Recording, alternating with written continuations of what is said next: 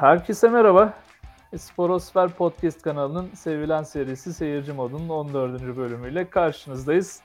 E, yine kısa bir ara verdik yılbaşı dolayısıyla, tatil dolayısıyla e, podcast'imize. Umarım bizi özlemişsinizdir. Ama yine her zaman olduğu gibi tekrar forumumuzu bulduk, tatili bitirdik. 14. bölümle bu hafta karşınızdayız. Sporda da çok fazla gelişme var. Birazdan konuşacağız. Yine her zaman olduğu gibi Doğukan Şenol yayın ortam. Onunla birlikte size haftanın spordaki gelişmeleri değerlendireceğiz. Hoş geldin Doğukan. Öncelikle nasılsın onu sorayım. Hoş bulduk abi. Selamlar herkese. Çok iyiyim valla. Ee, tekrardan bir aradan sonra e, burada seninle beraber olmak çok keyifli. Bakalım güzel bir yayın olacağı benziyor. Ee, umarım dinleyenlerin herkesin e, keyfi sağlığı yerindedir. Evet, aynı temennileri ben de sunuyorum. Zaten hani biraz da varyantlar artıyor. Covid'de maalesef pandemi yaşamadık. Biraz herkesin de kendine dikkat etmesi gereken bir süreçten tekrar geçiyoruz. Tekrar tekrar geçiyoruz. Onu da buradan kısaca hatırlatmasını yapalım. Bir de 10 e, gün geçti ama yılbaşı üzerinden biz o aralar program yapmadığımız için yeni yılını da tekrar kutlayalım herkesin. Umarım 2022 daha güzel bir yıl olur. Hepimiz için daha sağlıklı bir yıl olur diyelim ve spor gündemimize istersen dönelim. Çünkü aşırı yoğun bir trafik var. Yani her şey dursa bile maalesef spor gündemi, maalesef demeyeyim ama spor gündemi durmuyor. Hakikaten çok meşgul. Özellikle Türkiye'de. Türkiye Süper Kupa finaliyle başlayalım.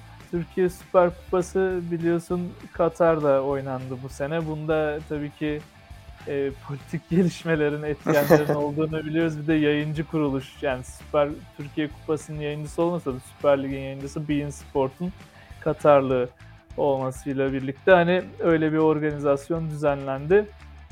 Önce sana şunu sorayım. Nasıl buldun Türkiye Süper Kupası'nın Katar'da oynanmasını ki hani şunu da ekleyeyim sana vermeden sözü hep Türkiye'de oynanıyordu neden bu Katar'a gitti gibi bir şey söylemeyeceğim. Zaten ilk Süper Kupa benim hatırladığım Almanya'da oynanmıştı. Böyle bir özelliği var hani Türkiye Süper Kupası'nın. Ama bu sene Katar'da olması sence ne kadar doğru bir karardı ya da hani atmosfer nasıldı Katar'da onu sorayım sana. Ya yani ben ilk Katar'da oynanacağını öğrendiğim zaman zaten böyle bir hani ne oluyoruz oldum herkes gibi. Ama bu geçen senelerde zaten gündeme gelmiş bir durumdu ben yanlış hatırlamıyorsam. Dediğin gibi e, politik durumların ve yayıncı kuruluşun özellikle Katar bazlı olmasının büyük etkisi var ama ya sormadan edemiyorum. Bu kadar mı ıı, aciziz? Hani kendi ağırlığımızı, kendi sözümüzü geçiremeyecek kadar bu kadar mı e, aciz diye sormadan edemiyorum. Yani çünkü Türkiye'de bu takımların e, Beşiktaş'ın milyonlarca taraftarı var. Hani Antalya muazzam bir şehir. Onun dışında Anadolu'da mükemmel statlar yapıldı bu ülkeye. Hani bunun için mi yapıldı? Haftada bir hatta iki haftada bir maç oynanması için mi yapıldı o yeni statlar? Göztepe İzmir'e yapıldı, Konya'ya yapıldı, Eskişehir'e yapıldı. Yani her şeyin şehrin stadı yenilendi neredeyse. Ama biz gidiyoruz Süper Kupayı Katar'da oynuyoruz. Yani diyecek bir şey e, bulamıyorum. Hani durum zaten e, çok trajikomik. Bir de şunu ekleyeyim hani seyirci sayısı da bekleneni yakalayamadı yani Katar'da. Hatta Katarlıların ilgisi yok denecek kadar Abi azdı. yakalayamaz. Hani Bilet... Katarlı bir adam niye Süper Kupa'ya ilgisi olsun? Benim Süper Lig'e ilgim bile azaldı son günlerde. Katarlı adam niye gitsin gitmez. Yani Oradaki biletlerin, Türk popülasyonu ne kadar ki zaten. Biletlerin bedava dağıtıldığı bile konuşulmaya başlamıştı maçın oynanacağı gün ama yine de tribünler e, boştu. İşte şeyi düşündüm ben hani maçı izlerken bir kısmını ya Antalya sporlusun tamam hani Beşiktaş'ın daha global bir durumu var. Hiç buna şey yapmayalım. Antalya Spor tabii ki alınmasın ama e, maalesef ülkenin şartları işte üç büyükler gibi bir oluşum var. Taraftar toplulukları çok fazla dünyanın her yerine yayılmış durumdalar. Hadi Beşiktaş taraftarlar Orta Doğu'dan birleştiler. işte Avrupa'dan gittiler ama Antalya sporlu taraftarlar için o kadar zor olduğunu düşünüyorum ki ben. Hani oraya gitmek tırnak içinde bir de yani zengin kesim sadece bence Katar'a ulaşım sağlayabildi. Bu Beşiktaşlılar için de geçerli ama gerçekten Antalya Spor'a gönül veren bir sürü arkadaşım var benim de. Ben bir süre hayatım bir kısmında orada ufak geçti. E yani o insanların hiçbirinin ben Katar'a gidebildiğini düşünmüyorum. İşte eski Red Soldiers grubu işte 07 gençlik bunlar Antalya Spor'un bugünlere gelmesinde hep tribünde dik duran taraftar grupları oldu. Onlardan kaç kişi acaba gidip Antalya Spor'u bu önemli mücadelede seyretme şansı buldu? O da enteresan. Yani biz şunu hedefliyoruz gibi görünüyor. İşte Serie A Süper Kupası oynanıyordu ya da İtalya İtalya Kupası Muammer Kaddafi hayattayken İtalya ile sıkı bağlantıları ve Juventus hissedarı olmasıyla hani birlikte Libya'da falan şey oynanmıştı İtalya Süper Kupası. Ama orada hatırlarsan sonuncusu hatta yanlış bilmiyorsam Cristiano Ronaldo falan vardı. Şimdi sen e, kimi izleteceksin ki Katar'da yani? Kimi izle? Batshuayi mi? Yani en büyük yıldız işte şey Pjanic mi ya? Onu da zaten oyundan aldı Önder Karaveli. Birazdan Çok... Yok yani bir de şu da ya dediğin gibi Antalya Spor taraftarı. Bu Antalya Spor'un şampiyonla oynaması hani realistik olanı çok gerçekçi bir şey değil. Bu taraftar maç izlemeye gidiyor şampiyonlar değil ama ortada bir kupa var.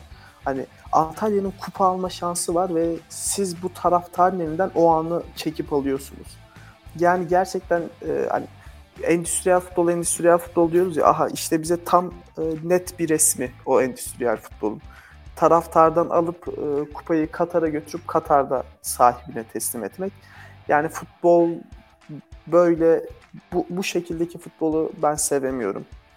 Bir de şunu söyleyeceğim hani e, hani Katar'a Katar'da final oynadık diyoruz ya işte şeyde İngiltere'de FA Cup maçları oynandı. Chelsea Chelsea Chesterfield'la maçını oynadı. Chesterfield hani alt e, küme ekiplerinden hatta 5. lig takımı hani. E, muhabir Tuhel'e şey diye sordu.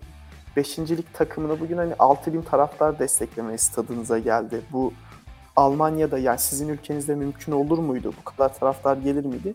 Yani Tuhel de şunu diyor. Almanya'da 6 lig takımı ev sahibi olurdu diyor. Yani neler konuşuluyor, nelerin olması gerekiyor ve biz neler yapıyoruz. Kendi ülkemizden alıp kendi yerel kupamızı başka ülkede oynuyoruz. Yani bence çok trajikomik dediğim gibi daha da başka söyleyecek bir şeyim yok ya.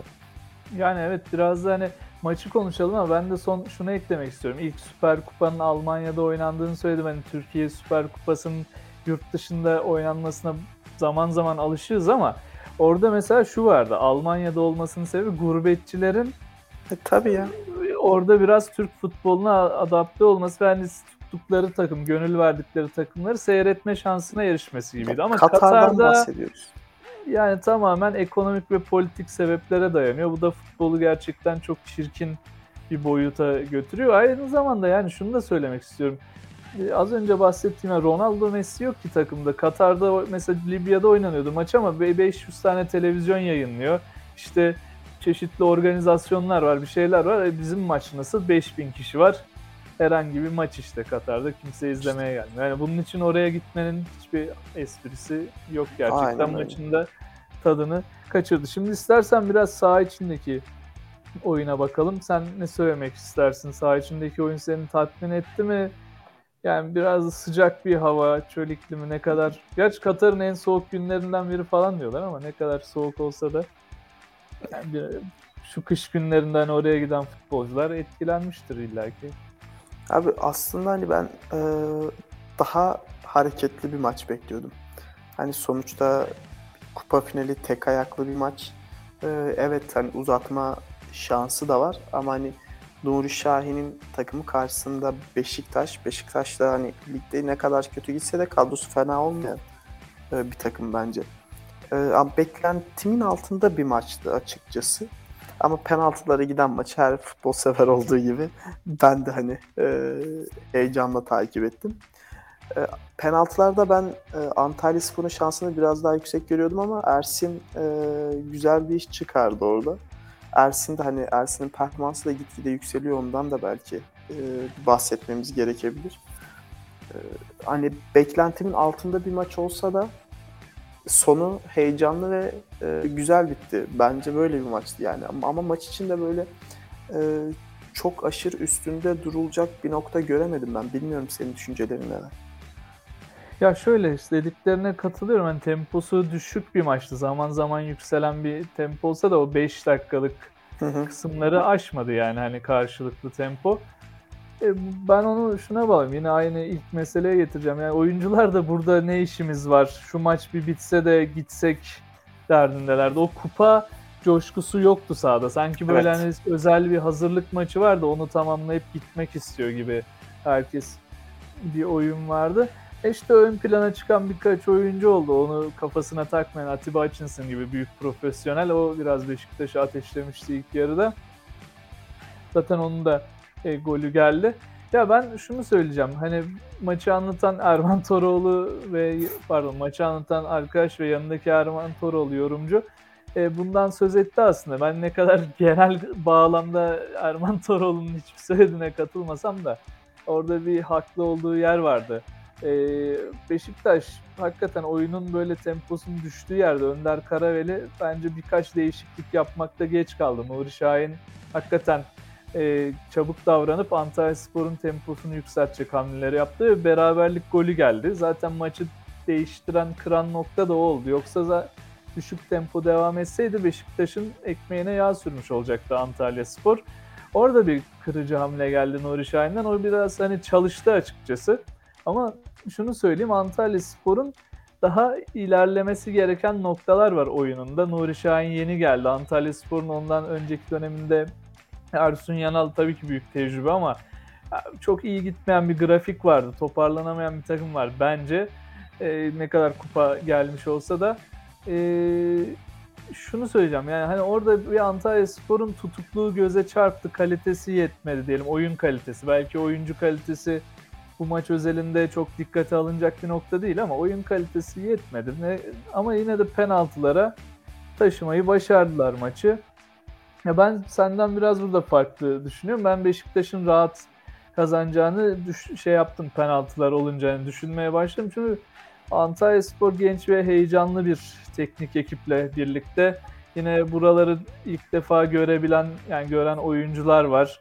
O büyük bir heyecan, stres yaratıyor. Nitekim gördük yani penaltı atışlarında. Beşiktaş hani risk almadı Önder Karaveli. Bazen çok lafı da uzatmayayım ama bazen şeyi görürüz Doğukan böyle ne kadar hani bakıyorum işte çok bir tarafta ağır basan yıldızların olduğu bir takım olsa da penaltı atışlarında hocaların ilginç kararları çıkıyor. Mesela usta ayakları attırmak yerine gidiyor işte stoperi attırıyor vesaire. Ama burada Önder Karaveli çok garantiye gitmiş. Oyunun içinde olan 11'de yani o anki 11'de olan en yetenekli futbolculara kullandırdığı gibi bir şey oldu penaltıları. Risk almadı. Bir tek Vida belki hani o yetenek kısmında geride ama o da tecrübe, kaptanlık, işte takıma aidiyet, o golü atması gerektiğinin farkında olduğu için Beşiktaş kazandı. Ama ben açıkçası sana vereceğim şimdi sözü. Maçı da çok izlemekten de keyif aldım diyemem yani. Aynı şekilde. Yani Türkiye kupasıyla lig e, karşılaşıyor ya kupa Süper Kupa'nın aslında özü. Yani ben biraz hani Süper Lig'in dışında Türkiye Kupası temposunda bir maç gördüm. Türkiye Kesinlikle. Kupası kimse kusura bakmasın ama son 10 yıldır falan belki çok rezil bir formatta ve rezil bir form grafiğinde oynanıyor. Ona benzer bir maç izledik açıkçası. Süper Kupa ile alakalı bir de şunu söylemek istiyorum. Beşiktaş maçından bağımsız. 2010-2011'de oynanmayan bir e, Süper Kupa finali var. Bunun da hani artık Yargıtay kararı da kesinleşen şike soruşturması dolayısıyla oynanmamıştı. Yani bu finalin de artık oynanması gerektiğini buradan bize söylemiş olalım. Fenerbahçe'de bir açıklama yaptı. Zaten her şey gün yüzü gibi ortadayken artık 2010-2011 sezonunda oynanmamış bir finalin e, sahibini bulmamış bir kupanın artık sahibini bulması gerekiyor diye düşünüyorum. Biraz şeye geçelim istersen Doğukan kısa kısa e, lige bakalım. E, Vitor Pereira'nın ayrılığı sonrası Fenerbahçe'de hala bir teknik direktör yok ona bakalım. E, Beşiktaş demişken Süper Kupa'da Önder Karaveli ile devam edilmesine ben geçen haftalarda söylemiştim. Bunun olacağı yönünde bir karar çıkacağını ve şimdi Beşiktaş onu açıkladı. Önder Karaveli ile yola devam şimdilik. Bir de Galatasaray'da hala kriz devam ediyor ligde. Mağlubiyetler üst üste geliyor. Kısaca senden bu üç konuda ilgili fikirlerini de alalım. Öyle devam evet, edelim. Beşiktaş demişken ben de Beşiktaş'ta Önder Karaveli ile devam edeyim. Ee, dün seninle gündemi konuşurken e, hani Önder Karaveli mevzusuna değinelim dedik. Beşiktaş devam kararı aldı. Dün maçtan sonra Emre Kocadağ çıktı bir açıklama yaptı. hani Önder Hoca'nın durumu evet şu an başında ama e, göreceğiz. Onlar her zaman sistemin içinde ama bizim hoca arayışımız da devam edecek gibisinden bir açıklama yaptı. Hani bu kafa karışıklığı yarattı. Başkan çıkıp e, Önder Hoca ile devam ediyoruz dedi. Emre Koca da muallak hani kafaları karıştırabilecek bir açıklama yaptı. Bence Beşiktaş için doğrusu olan Önder Karareli ile devam edilmesi. Ama e, süreç gösterecek. Bana da devam edilecek gibi yani bu sezon Önder Karabeli ile bitirilecek gibi geliyor. Buradan hani hoca konusunda büyük sıkıntı çeken bir diğer kulüp son e, 4 senedir hocasını bulamayan 3 senede 6 hoca değiştiren başka bir kulübe geçmem gerekirse çok kısa. E, hani Fenerbahçe'de gerçekten şu son birkaç sene belirsizlikler senesi oldu. Ali Koç'un karar mekanizmasında çok ciddi bir sıkıntı olduğunu düşünüyorum ben. Bakalım hani Manchester United hocasız kaldı. Hemen e, Ralf Rangnick'i getirdiler. Ralf Süre- Rangnick de orada bu arada büyük tartışmalar var üzerinde. Evet, evet, evet. Oyuncuların ona saygı göstermediğine dair ama bununla ilgili de tabii Marcus Rashford konuştu biraz gündemi sakinleştirdi. Belki onu da araya girdim ama gelecek haftalarda değerlendiririz. Şimdi Premier Lig'e açılmayalım. Türkiye'de kalalım bu hafta istedik. Yani diyeceğim şu, hiçbir büyük takım ben bu kadar uzun süre hocası kaldığını hatırlamıyorum. Gerçekten ortada büyük bir plansızlık, büyük bir e, meka- karar mekanizması eksikliği var.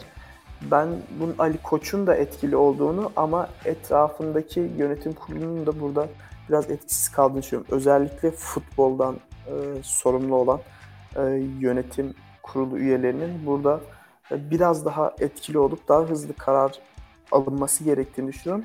Yani baktığımızda üç büyükler liderden Trabzon'dan çok fazla araya. 20 puan falan fark var Ya Galatas. Galatasaray'la 22 idi en son. Beşiktaş'a bakamadım. O da Fenerbahçe 21 bugün oynayacak olması zaten. lazım. Ya inanılmaz ben böyle bir sezon hatırlamıyorum. En azından üç büyüklerden biri tepedeki takımla çekişirdi ama ya çok ilginç bir sezon yaşıyoruz gerçekten. Fenerbahçe zaten e, ne zaman düzelecek e, kimse bilmiyor bunun cevabını. Hemen Galatasaray'a gelecek olursak da e, hani Gal- Galatasaray'a geçmeden önce peki şunu çok kısa alayım. Joachim Löw Tabii. gündemde, yoğun gündemde Fenerbahçe'de ama ben sadece şunu duyuyorum. Löw'e bir teklif var artık bu kesin. Ama Löw şey gibi e, böyle Zeki Metin filmlerinde bir tane şey kalıyor ya kesin Zeki ile Metin evi koca mahallede tek başına kalıyor. Müteahhit onların evini almak istiyor ama bunlar bir şekilde fiyat yükseltiyorlar falan hani işin kündüne getiriyorlar diyeyim kaba tabirle. Löw de sanki oraya geldi gibi. Sürekli Löw'e fiyat artırımı yaptığı yönünde haberler var Ali çok Koç'un. fazla Löw çok olmaz fazla ağam daha fazla diyor. Daha fazla diyor. Çok fazla bir maaş spekülasyonu var ama Bilic gündemdeydi. Bunu net bir şekilde biliyoruz. Löw de gündemde olduğunu net bir şekilde biliyoruz. Ama hani bunların arasında tabii ki de Löw'ün tercih edilmesi daha mantıklı. Hatta ben bile bir düşünürüm. Son 3 senede 6 teknik direktör değiştirmiş. Hatta 7 oldu galiba sayamadım. Bir takımdan bahsediyoruz. Hangi teknik adama giderseniz gidin bir güvensizlik duyacaktır illaki. Ama ben yani Löw isminin bu kadar gündemde olmasına rağmen çok zor olduğunu söylüyorum. Hoca Türkiye'yi tanıyor, İbra'yı iyi biliyor. Kariyerinin başlarında Türkiye'de çalıştı. Sıkı takip edenler e, bilirler ancak yani şu şartlarda Fenerbahçe'yi devralacağını düşünmüyorum. Olursa sürpriz olur. E, alternatif olarak Slaven Bilic'in ben de daha yakın olduğunu düşünüyorum Fenerbahçe'ye. Bakalım e, süreç ne gösterecek bize. Galatasaray'a geçelim Doğukan. Yani Galatasaray'a geçmeden önce çok küçük bir, bir şey söyleyeceğim. Zaman zaman ses hattımızda küçük dağılmalar olabiliyor Doğukan'ın İngiltere'deki şartlarından dolayı. ya da benim internetim olabilir ama daha çok İngiltere'deki mobil internetin sıkıntısı. Buradan da Burada medeniyet şeyi gelişmiş. meh, Kra- Mehter'i arkadan değil mi? Mehter'i arkadan bir ver. arttırın ya. Memleketimde olsa her yerde 4G şey var. Sokakta Wi-Fi var. Şaka bir yana bazen zaman zaman kopmalar oluyor. Mevcut hani internet ağının e, iniş çıkışlarından dolayı onu da dinleyicilerimize aktaralım kusura bakmasınlar. E, Doğukan hemen hızlıca Galatasaray'a gelelim. Fatih Terim yok Galatasaray mağlup ve Florya kaynıyor. Burak Elmas'ın Fatih Terim'den vazgeçmek üzere olduğu bile söyleniyor. Sen ne diyorsun bu konuda? Florya, ka- Florya kaynıyor, Seyran Tepe kaynıyor. Yani bugün e, Burak Elmas'la Fatih Terim'in bir görüşmesi olduğunu biliyorum. Galatasaray da liderden 22 puan uzaklaşmışken hani şampiyonluk şansı yok diyebiliriz bence Galatasaray'ın. Bu diğer e, üç büyükler içindeki diğer takımlar için de bence geçerli. Hani şu aşamada hoca değişikliği Galatasaray için en mantıklı seçenek gibi duruyor. Ama şöyle de bir gerçek var. Hani aynı Fatih Terim Avrupa'da bu takımı çok iyi yerlere getirmiş bir Fatih Terim. Yani bunun bu tarafı da var. Ve Fatih Terim'in Galatasaray camiası üzerindeki e, o etkisi, o tesirini de göz önünde bulundurmak gerekiyor. Taraftar da ikiye bölmüştür, bölünmüş durumda gerçi. Bir kısım yeter artık değişiklik gerekiyor. Bir kısım Fatih Hoca ile devam diyor. Ama Burak Elmas son kararı verecek. Bakalım ben sezon ortasında yolların ayrılacağını pek düşünmüyorum. Ee, zaten lig için umutlar tükenmiş olsa da Avrupa Ligi'nde fena gitmeyen bir Galatasaray var.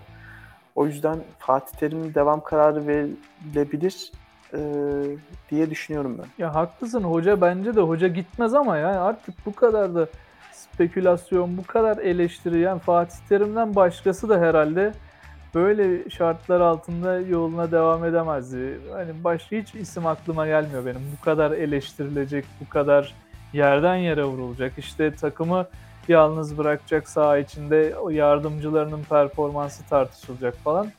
Ya hoca öyle bir dünya yaratmış ki spor camiası, futbol camiası içinde kendine hani hakikaten ayakta durmayı başarıyor. Bunu da Bu arada- söylemeden geçemeyeceğim Bu yani. arada tam biz yayındayız. Şu an yayındayken e, Galatasaray'da Fatih Terim'le yolların ayrıldığına dair e, bir haber görüyorum.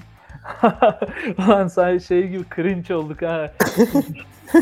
Tam dedik ki hoca şöyle hoca Ya böyle bence- hoca girdik bir yola buradan devam edelim derdinde olduğunu fark ediyorum ama hocayı Buraya, gönderdilerse buraya... şey şey yapalım mı? Keselim burayı. yok yok burası bence kalsın. ya sence e, doğru karar hangisiydi? No, no, ne yapılması gerekiyordu? Ya bence hocayla devam edilmeliydi. Şimdi gönderdiniz Fatih Terim'i diyelim. Siz e, kimi bulacaksınız ki? Sezonun ortasında Galatasaray kime emanet etmeyi düşünüyorlar? Şey mi? Selçuk İnan'la Necati'ye mi? Şimdi Necati Ateş'le Selçuk İnan şey algılamasın ama onlar zaten hocanın yardımcılarıydı. Ne verebilecekler takıma? Ne katabilecekler? O bambaşka bir işin boyutu ya da biri gelecekse kim gelecek? Görüyoruz işte ekonomik şartları ülkedeki Fenerbahçe'nin teknik direktör arayışının ne kadar uzadığını. Ya muhtemelen Burak Elmas ve yönetim kurulu bir değişikliğin artık gerektiği kanısına vardı. Ki yeni sezon başlamadan da yeni bir planlama yapıp bir dahaki sezonda kaybetmemek adına bu hamle yapıldı. Ama Fatih Terim sık sık söylüyordu hani zaman gerek, zaman gerek diye. Ve dediğim gibi Avrupa'da kötü gitmeyen de bir Galatasaray varken e, bu karar açıkçası ben olsam e, farklı bir karar verildim diyebilirim. Yüksek ihtimalle yeni e, teknik adamın yabancı olacağına dair de e, yazılıp çizilenler var. Ama bakalım Zeki Murat Göle mi daha iyi performans sergileyecek Selçuk İnan mı? Ya şunu söylemek istiyorum. Yani Süper Lig Süper Lig kalitesi diyoruz. Baktığımızda Süper Lig'in en kaliteli ya en köklü iki takımı Fenerbahçe Galatasaray hocaları yok. Hani Beşiktaş'ın da aslında evet yani mesela. bu minvalde bakarsan yok şimdi Önder Hoca'ya tabii ki saygısızlık etmek istem ne kadar beğendiğimizi de söylemiştik de o da şey oldu yani Sergen Yalçın'ın istifasından sonra genç takım altyapı, hocalığından altyapı geldi hocasıydı yani. sonuçta. Tabii tabii. Evet. tabii.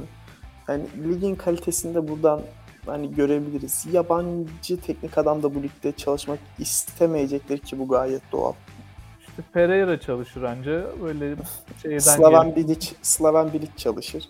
Ya onlar Orta Doğu'da gördükleri için hani buralar onlara sıkıntı yaratmaz genel olarak. Şumudika aday olabilir. O Şumudika Aman Allah korusun. bahsetmiyoruz. Saçlarını sarıya mı boyatmış? Geçen gördüm yine sinirlerim bozuldu. Hamza Hamzaoğlu gelebilir Galatasaray'ın çocuğu. Yerli hocalardan. Kupaların geldiği senenin Ya mimarlarından kendisi. Çok çok çok çok değişik bir sezon izliyoruz gerçekten. Bakalım izleyip göreceğiz ya. Yılmaz Hoca Ali Koç'a yazdığı mektubu Burak Elmas'a da yazabilir. Beni alın. Yılmaz Hoca gelse keşke Fenerbahçe. Gerçekten şu sezonu bakalım ya bir görmüş olalım. Hani sezon zaten hani geçmiş olsun. Biraz da futbolun e, güneyde oynanan tarafına bakalım. Afrika'ya doğru gidelim. Dün başladı. Afrika Uluslar Kupası. Afrika Uluslar Kupası iki açıdan önemli oluyor her zaman düzenlendiği zaman dünyada. Hem gerçekten çok büyük bir turnuva. Hani Güney Amerika'da olduğu gibi, Kupa Amerika'nın olduğu gibi işte Avrupa Şampiyonası'nın olduğu gibi Afrika Şampiyonası da, Afrika Uluslar Kupası da gerçekten kayda değer oyuncuları gördüğümüz zaten hani baktığımızda birçok ulusun Afrika gibi büyük bir kıtanın birçok ulusunun mücadele ettiği bir turnuva. İkinci olarak da her zaman tartışmalara yol açan bir tarafı var. Çünkü normalde Avrupa'da ve neredeyse dünyanın birçok yerinde sezon ortasına gelen bir takvimi var. Buradan da bir hep şey tartışılır. Hangi oyuncular Afrika Kupası'na gidecek, gitmeyecek işte yıldızlarını göndermek istemeyen takımlar özellikle Premier Lig ekipleri işte ya da Bundesliga ekipleri bunlar hep tartışma konusu olmuştur ama Afrika Kupası bu sene biraz daha sanki küçük de olsa bu tartışmaların uzağında ve keyifli başladı. Diyelim dün e, oynanan maçlarda Vincent Abubakar'ın golleriyle Kamerun kazandı Burkina Faso'ya karşı. E, açılış maçında ev sahibi Kamerun. Ve Etiyopya'ya karşı da Yeşilburun Adaları'nın galibiyeti var. Şimdi Etiyopya ile Yeşilburun Adaları'nda hatta kimler var onları bilmiyorum. Burada emeğe geçen futbolculara teşekkür edeyim. Önce Etiyopya'da bir arkadaş kırmızı kart görerek 16. dakikada takımını yalnız bıraktı yalnız onu söyleyeyim. Yeşilburun'a avantaj sağladı bu e, hadisede ve maçı kazandılar. Tabii o iki takım da bence turnuvada ileriye gidecek takımlar değiller. Burada daha çok Kamerun'un performansına dikkat çekmek istiyorum. Abu Bakar yani ikisi de penaltıdan da olsa gollerle devam ediyor ve Kamerun'u bakalım nereye kadar götürebilecek. Yanında daha yıldız oyuncular da var.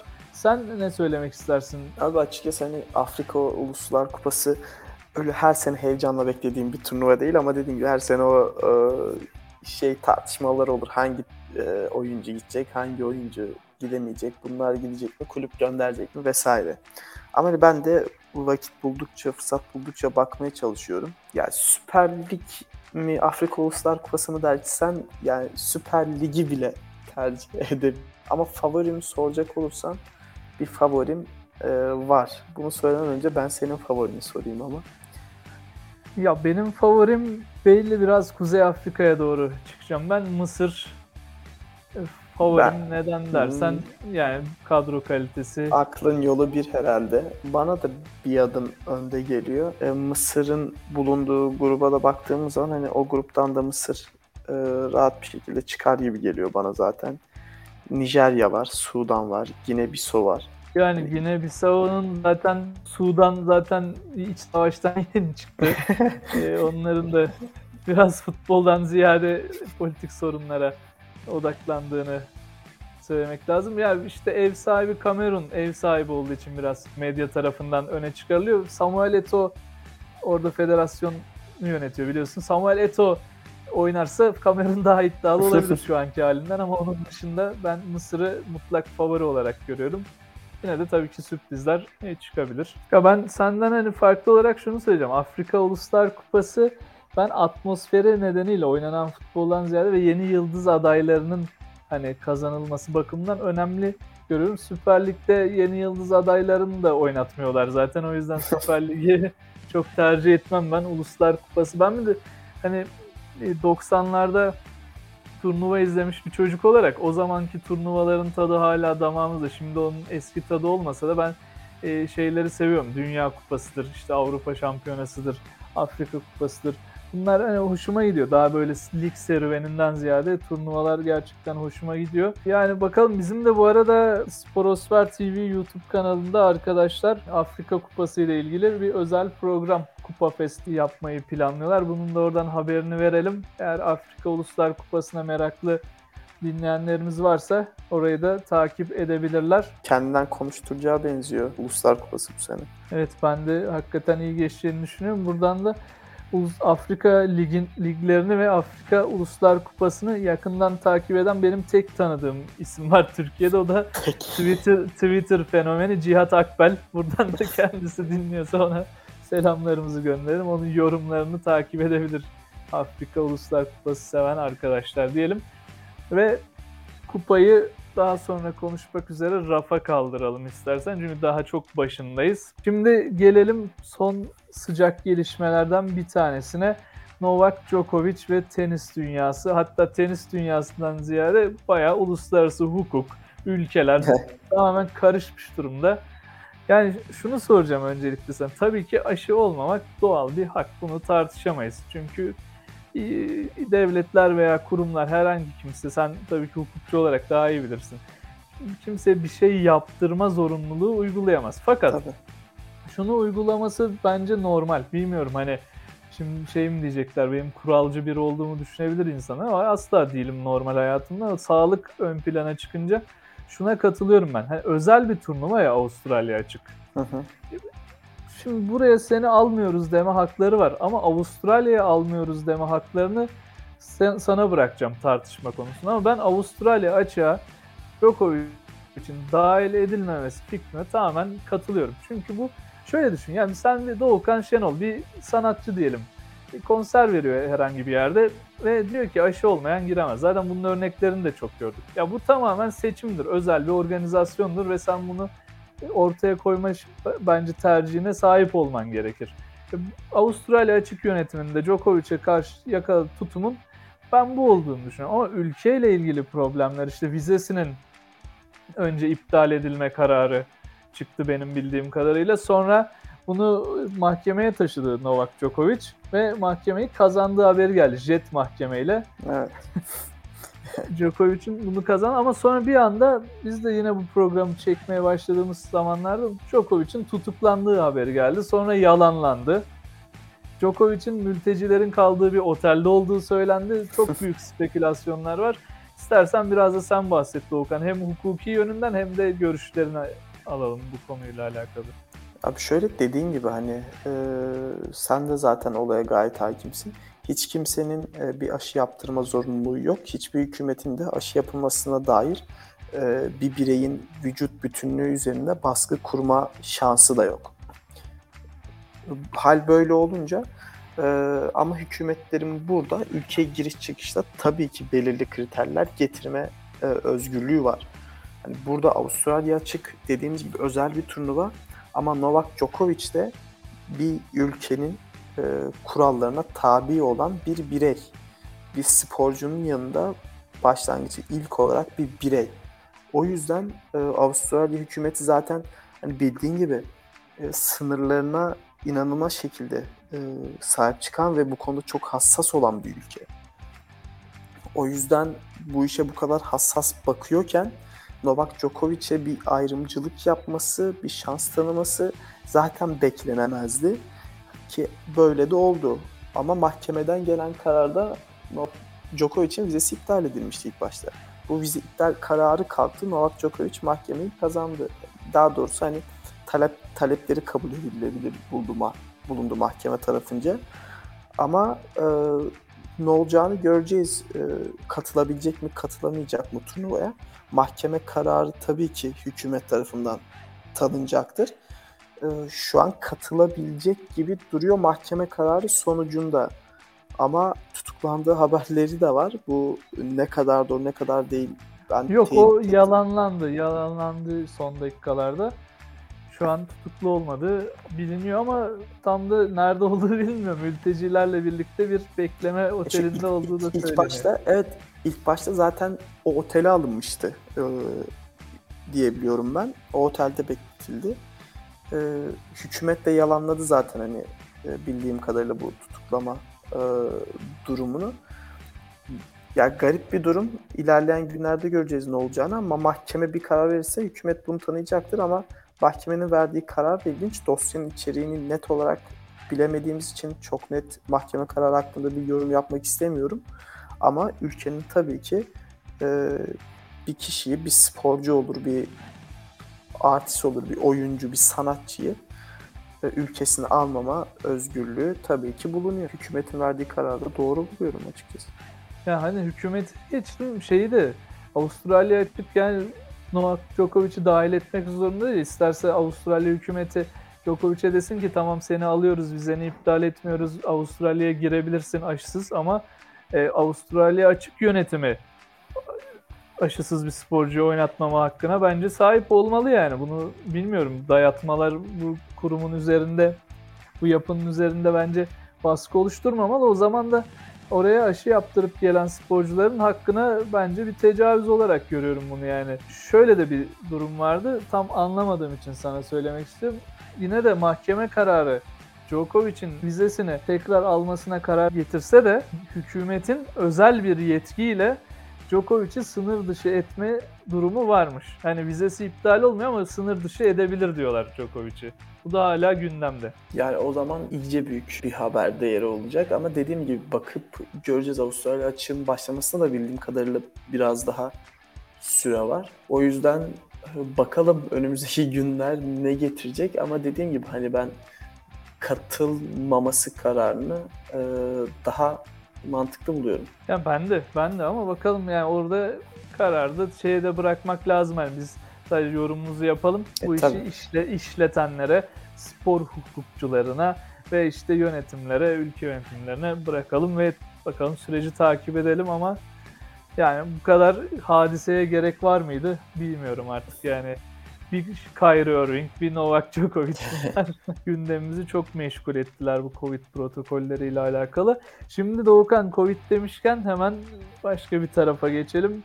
Ee, seninle son yaptığımız programda belki kısaca bahsettik. NBA'de Covid vakaları aldı başını yürüyordu. NBA buna birçok çare aradı. İşte 10 günlük kontratlar, veteran oyuncuların dönmesi, bubble düşünceleri hatta. Ama şimdi orada tabii böyle şanslar olunca hafif hafif e, süreç kontrol altına alınmaya başladı. Ama bu sefer de Avrupa kanadına baktığımızda Euroleague'de küçük kapanmalar görüyorduk. İşte Bayern Münih'in seyircisiz oynamaya başlaması buna örnekti. Ama oyuncular arasında birden yayılan Covid-19 e, olayı tamamen değiştirdi. Geçen hafta maçların hepsi iptal edildi. Ondan önce ertelenen maçlar olmuştu. Daha önceki süreçte de Real Madrid'in örnek vereyim mesela 9 kişiyle CSK karşısına çıkması gerekmişti. 4'ü altyapıdan gelen oyuncularla birlikte. Ve bu haftaya da bakıyoruz. Bu hafta çift maç haftası. Yine 7 ya da 6 maçın iptalini görüyoruz 9 maç içinden. Bakalım yarın başlayacak maçlar. Eğer gelişmeler aksi yönde olursa belki yine bütün maçların iptali gündeme gelecek. Bu da şu tartışmaya doğuracak. Euroleague iptal edilme yoluna gidiyor mu? Sezon iptal edilme yoluna gidiyor mu? Çünkü Euroleague'in bubble yapma şansı yok. 10 günlük kontrat yapma şansı çok düşük. Ve önlemler sezon başında bence çok sıkı alınmadığı için süreci yönetme tarafında da zayıf kaldığını görüyoruz Euroleague'in.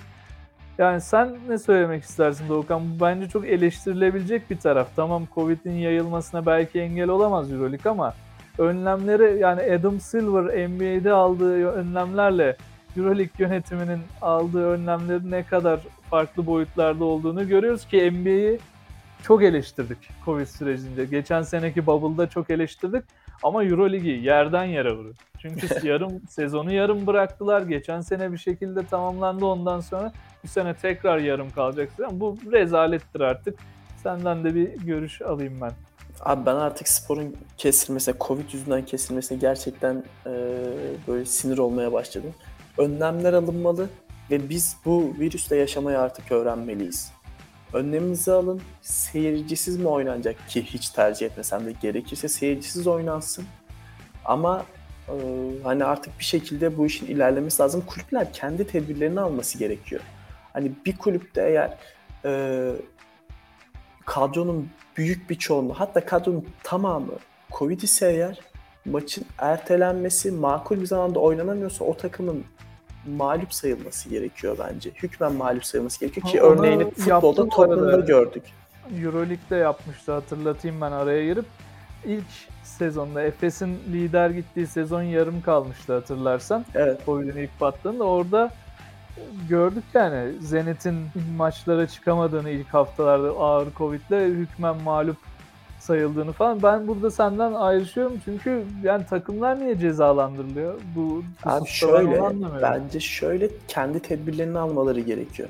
Gerekirse takımca izolasyon. Ama bu da şuna gelmiyor mu Doğukan? Şimdi sen bir kişiye aşı yaptıramıyorsan yani hani yaptıramıyorsan dedim yaptırmama hakkı varsa Djokovic'e dönersek şimdi bütün takımı sen alıp izole bir yere koyma hakkına sahip misin? Bu da yani insanın psikolojisi e, üzerinde tabii. bir baskı yaratabilir. İşte Kesinlikle. her şey. Zaten benim hani örneklerden mesela altyapıdan takviye, profesyonel sözleşmelerin arttırılması hani bunların hepsi ayrı ayrı birer seçenek. Ama kulüplerin burada hani en şeyden başlamamız gerekiyor. Ee, e, özelden en özelden başlamamız gerekiyor. Parçadan bütüne gitmek lazım. Takımlar önce oyuncular kendilerine dikkat edecek. Takım gerekli önlemleri alacak. Euroleague organizasyonu gerekli önlemleri alacak. Böyle böyle ancak bu işi devam ettirebiliriz. Yoksa hani lig kesintisi hiç ama hiç istemediğim bir durum gerçekten. Tabii ki kimse istemiyor bu durumu. Haklısın orada ama yani ben de ondan biraz da bahsetmiştim. Euroleague yönetimi çok basiretsiz bir tavır sergiliyor yani bu süreçte. Hiçbir önlemleri yok. E, hiçbir alternatifleri yok. Yani NBA'in biraz işi daha kolay. Şimdi Amerika'da büyük bir oyuncu havuzu var ki Amerika'da olmasa bile birçok ligde oyuncu havuzu var. Euro Lig'de dahil bunların içerisinde. Amerika NBA çekip oyuncuları buradan çıkarabiliyor. Tamam ne kadar doğru oyuncular geliyor lige işte şey eleştirileri vardı orada da. Yıldız oyuncuların hiç hayatımda görmediğim insanlarla birlikte oynuyorum. Bunlar kim? Hani NBA'de olmayı hak etmiyorlar dedi. Ama bir şekilde süreç işliyor. Burada öyle bir şans da yok ve yaratmıyorlar. Yani şey demiyor Euroleague. E, U19 takımınızla gelin demiyor. Ya da şöyle yapın böyle yapın. İşte şöyle oynatılacak bir şeyi yok yani. Şablonu yok Euroleague'in. E, şu var maçları iptal ediyoruz. E ne olacak? Zaten sıkışık fikstür. Ya iptal. Bakacağız. Bakacağız. Yani bu biraz işleri zora sokuyor. Şimdi Real Madrid'de Lasso yine oradan örnek vereyim. Covid olmuş. 2-3 oyuncu daha Covid. Ondan sonra sen Real Madrid maça çıkarıyorsun. Tamam güzel. Senin dediğin gibi hani çark işliyor ama yani burada bir kuluçka süresi var. Bir şey var. Abi sen Real Madrid maça yine çıkar da e, bir şey yap. Bir haftaki maçını ertele 10 gün sonra çıkar. Ne bileyim bir protokol al NBA'deki gibi. E, orada maça çıkıyorlar. E, Covid devam ediyor. Ondan sonra Real Madrid'de takımda yayılmaya başlıyor. Sonra onlar CSK ile oynuyor. CSK'ya sıçrıyor falan. Hani yani süreci hiç kontrol edemedi Euroleague. Burada da eleştirileri de yani tabii ki ben kendime yapacak değilim. Euroleague'e yapacağım. Böyle re- rezil bir organizasyon olmaz. Tamam devam ettirmek istiyorsan ligi alt ediliyorsun devam ettir. Bunda hiç söyle, söylenecek bir şey yok. Ya bu Omikron da inanılmaz bulaşıcı yani. Hiç Covid'in ilk zamanlarını bile aratacak bir seviyede. O yüzden umarım hani hiçbir spor organizasyonu kesilmez ama gerçekten bulaşıcılık oranı aşırı aşırı aşırı yüksek. Ben hani Euroleague yönetimine yapacağım bir tür eleştiriyi yaptım. Bu hafta o yüzden temsilcilerimizden de bahsetmeyeceğiz. Ee, Fenerbahçe'nin sakatları iyileşmiş oluyor bu süreçte. Biraz o iyi yönü var. Ama bakalım maçlar ne olacak? Fenerbahçe'nin maçı henüz ertelenmiş görünmüyor takvimde. Yarın maçı var ama ben erteleneceğini düşünüyorum. Efes'in zaten maçı ertelendi. Kolay kolay da takvimin açılacağını zannetmiyorum bir iki hafta içinde. Eurolig'in yeni planlamalarını bekliyoruz açıklamasını. Öyle bir konumdayız şu anda o tarafta da. Bunu söyleyeyim ve yavaştan yayınımızı sonlandıralım istersen. Konuşulabilecek her şeyi konuştuk neredeyse bu haftaya dair. Atladıklarımızı da yani süremizin yettiğince konuştuk. Atladıklarımızı da artık önümüzdeki programlara aktararak devam edeceğiz. Kimse merak etmesin. Şeyde seyirci modunda hiçbir soru cevapsız kaldı. Bu hafta da aynen dolu dolu bir program oldu. Çok güzel bir yayındı abi. Herkes kendine çok iyi baksın, çok dikkat etsin. Forosfer Podcast kanalından yayınladığımız Seyirci Mod'un 14. bölümüyle bu hafta karşınızda olduk. Umarım seriye kaldığımız yerden hiç ara vermeden devam edeceğiz bu yılbaşı sürecinden sonra ve bizi dinlediğiniz için de teşekkür ediyoruz. Yeni bölümlerde görüşmek üzere. Hepinize hoşçakalın diyorum.